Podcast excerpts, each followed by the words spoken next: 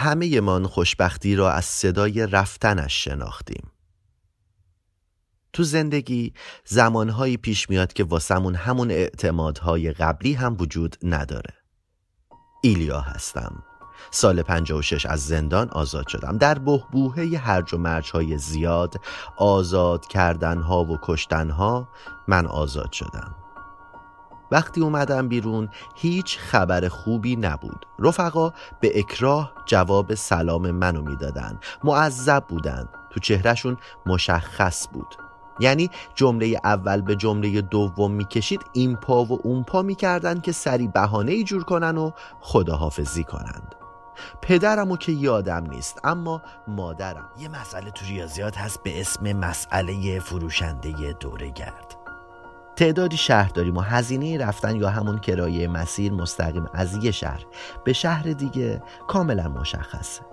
هدفمون پیدا کردن کم هزینه ترین مسیریه که از همه شهرها یک بار بگذره و هیچ وقت به شهر شروعش بر نگرده. خالق بودن چیز عجیبیه. هیچی نمیخواد، فقط یه ذهن میخواد و تصورات آزاد. آدم امروز هم خودش خداش رو، عشقش رو گم کرده و تنها و سرگردان به جستجوه. پیربابا سهراب کلاه فروش بود. اواخر دوره رضا خان شغلش کلاه دوزی و کلاه فروشی بود. مد اون دوران کلاه فرنگی و سیبیل لات مسلکی و دستمال یزدی بود. خاصیت پذیرش فرهنگی یک فرهنگ مستقل. سر خاکش رفتم.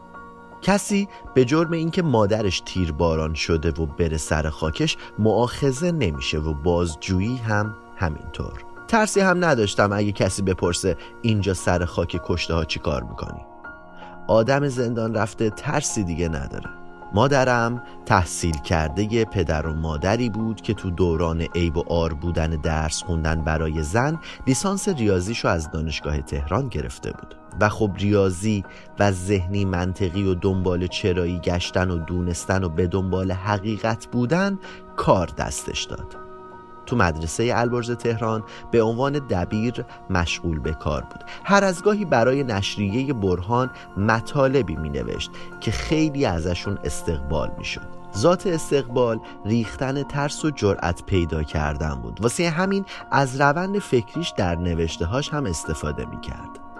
در باب علت و معلول، خالق و مخلوق بودن.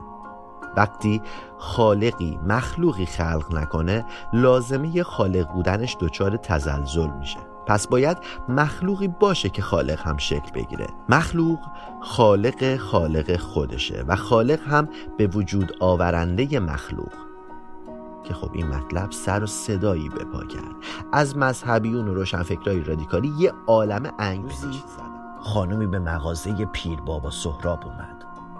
درخواست یک کلاه داشت. با نخی دور سر رو اندازه گرفته بود و گفت میخوام دورش اندازه این نخ باشه.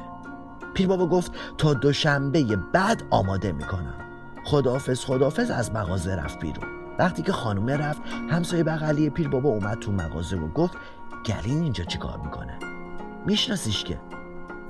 پیربابا گفت نه نمیشناسمش، فقط اسمشو میدونم، اونم برای اینکه واسه سفارشش باید اسمش رو یادداشت میکردم. آره پیربابا اسمش گلینه. کلی ماجرا داره این خانمه، سرخوره. تا الان 4 بار شوهر کرده و هر 4 تاش به نوعی مردن. حتی به بچه آوردن هم نرسیدن. الان ولی تگ و تنها زندگی میکنه. اومده بود سفارش بده. آره عجیبه. کلا واسه چی؟ سرخور و کلا. یه شب تو سرمای زمستونی دیماه ریختند خونه و مامانمو گرفتند. من تازه به خدمت سربازی رفته بودم. پدر بزرگم تونست یه جورایی خبرشو به هم برسونه. یادم اون شب پاس نگهبانیم بود. خیلی سرد بود و آسمون هم پر ستاره و اون شب به شدت و بی دلیل دلتنگ بودم که خب دلیل دلتنگیم با این خبر که فردا به هم رسید باورپذیر شد. دیدی بعضی اوقات بی دلیل دلشوره و دلتنگی داری؟ هیچ خبری از مادرم نبود. یعنی حتی نمیدونستیم کجا بردنش. حکمم واسه بخش زندانی ها خورده بود، هزاران کاری که به اجبار خیلی ها باید می کردم. من ایلیا هستم. شاید اودیسه هومر نباشم، ولی اودیسه زمان خودم هستم. من اسب چوبیم، هدیه‌ای برای صلح، ولی شبیخون برای از بین بردن دوست و دشمن. ایلیا هستم. ایلیا.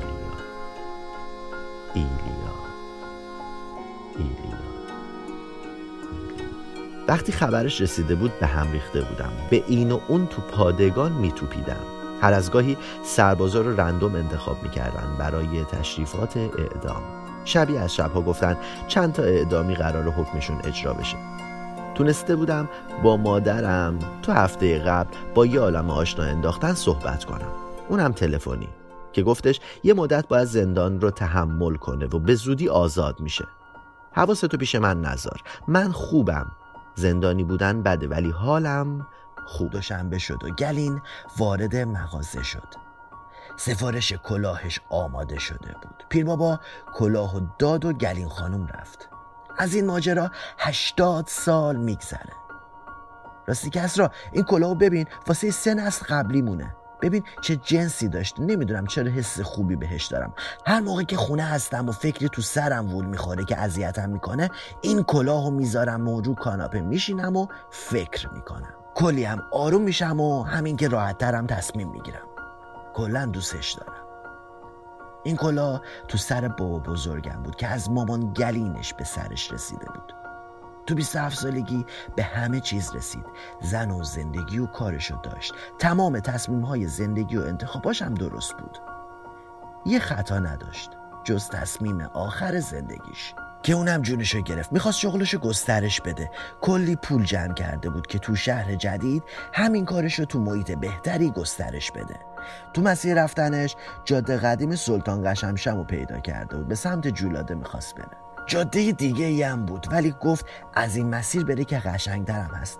باعث شد که برسه به یه مسیری که هم تنگ بود و یه شونه خاکی اشتباه و خاک سست فرمونشو گرفت و جوانمرد شد. قربانی کردن انسان‌ها در عقیده آزتک‌ها به مفهوم همکاری ضروری انسان و ایزدان بود. قربانیان در واقع پیکی بودند که آرمانهای این قوم را به پیشگاه آفتاب می بردند و این کار از روی سنگدلی و بدتینتی نبود. ایشان طی مناسک و مراسمی خاص همراه با جشنهای مختلف برای ایزدان خود قربانی می دادند و شیوه قربانی کردن انسان بستگی به ایزدی داشت که این عمل به افتخار وی صورت می گرفت. اون شب نگهبان بودن. چند نفر رو که پارچه رو سرشون گذاشته بودن آوردن. همشون رفتن واسه یه انفرادی.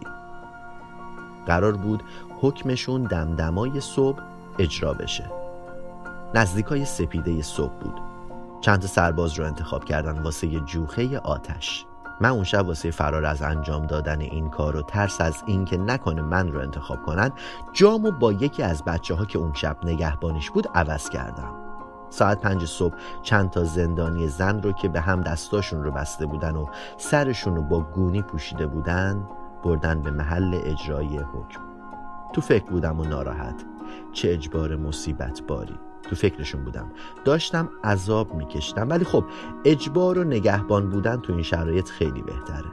هوا آروم آروم داشت روشن میشد که سکوت محبت با صدای همهمه رگبار شکسته شد. قلبم هری ریخت. نشسته بودم رو زمین و قنداق اسلحه رو میکوبیدم رو زمین.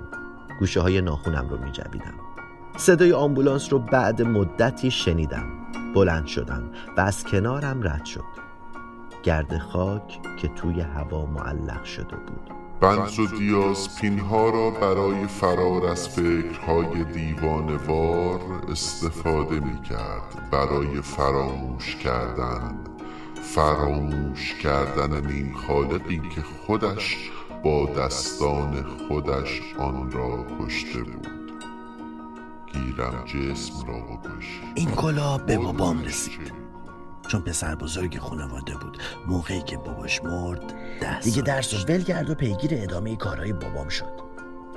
کلاهو به یادگار نگه داشته، هر از گاهی میذاش رو سرش، ولی اکثرا تاخچه بود. اون شغلش هم ادامه پیدا نکرد، یه جا دخل و خرجش با هم نخوند. این شد شروع برشکستگیش.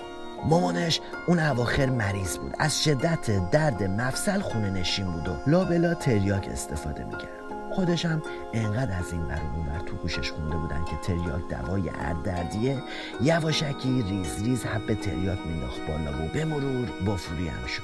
مادرش که فوت شد عملش سنگین تر شد، کاراش حد و مرز نداشت، انقدر زیاده روی کرد تو تریاک و عرق، درد نداشت، فکر نداشت، ولی بدنش پوکیده بود. یه شب هم از چرت زیاد نشگی پای بساط خوابش برد و پاش خورد به ظرف منقل و کل خونه و زندگی و خودش تو آتیش سوخت و نابود شد. تنها چیزی که از اون آتیش سوزی باقی موند همین کلاه بود. اینم از بابا به دستم رسیده. دیگه از جلوی آینه پاشم. ما آدم ها تلاش برای نمردن رو خوب یاد گرفتیم، ولی مرده شدن رو خوب بلد شدیم.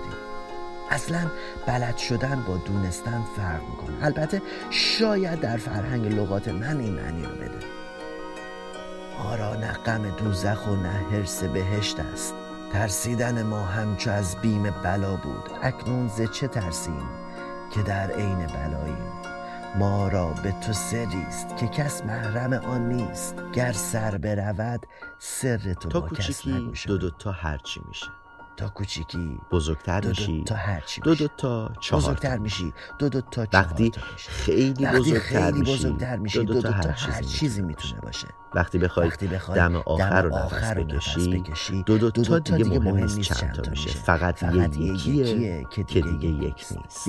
دیگه میگن یکی بود که دیگه یکی نیست، یکی بود یکی نبود. بشین میخوام دو کلمه باهات حرف بزنم.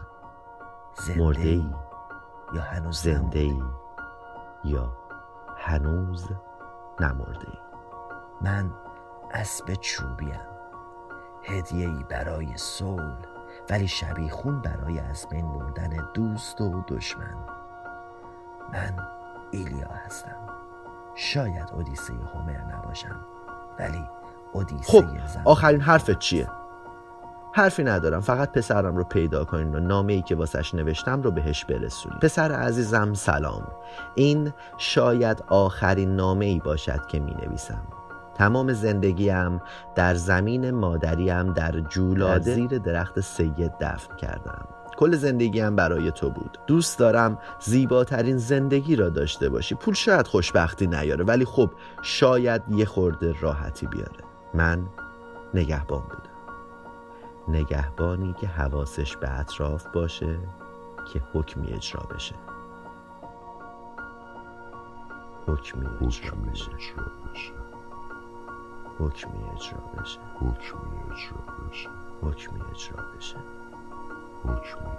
نام فردا به دستم رسید. تو دیدی نقشی را که از نقاش بگریزد. انتقام گرفتن و تهدید و زدن و چند فرمانده و سرباز منو راهی زندان کرد. الان آزاد شدم. وقتی خدایی مخلوقی خلق نکنه، لازمه خدا بودنش دچار تزلزل میشه. پس باید مخلوقی باشه که خدا هم شکل بگیره. مخلوق خالق خدای خودشه و خالق هم به وجود آورنده مخلوق. خودم رو نقص کردم، خودم خالقم رو کشتم. علت و معلول. با فکر پریشون و هزاران برخورد سوالگونه و معذب راهی وجود نداره. من رد نشدم، من نیست شدم. الان که این نامه رو میخونی نه مادری هست و نه فرزندی. این نامه برسد به دست اهلش. عاقل از ما میرمد دیوانه.